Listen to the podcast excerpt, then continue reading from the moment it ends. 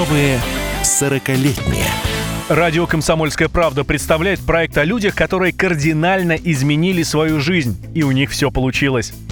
Преподаватель йоги из Челябинска Виталий Чурин так описывает свою жизнь. Не было бы счастья, да несчастье помогло.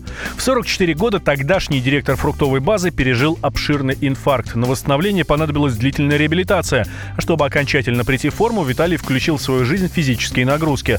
Сначала мужчина занимался в тренажерном зале, брал маленькие веса. Потом кто-то из приятелей посоветовал попробовать йогу.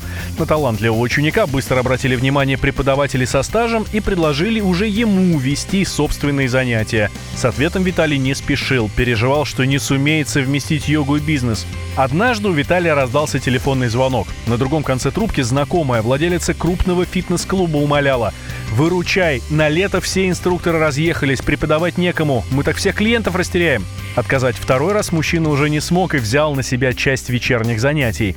Между тем, для основной работы настало сложное экономическое время, фруктовую базу пришлось закрыть. Чем заниматься дальше? Над этим вопросом Виталий даже не стал задумываться. Говорит Виталий Чурин.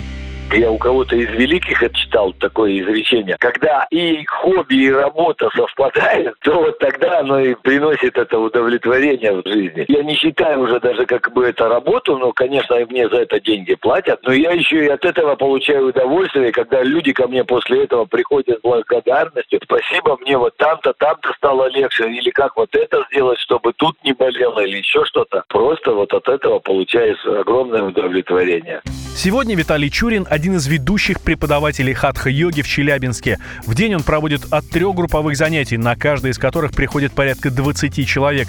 И никогда не отказывается от просьб дать персональный урок. А бизнесом пусть занимаются другими, улыбается наш герой.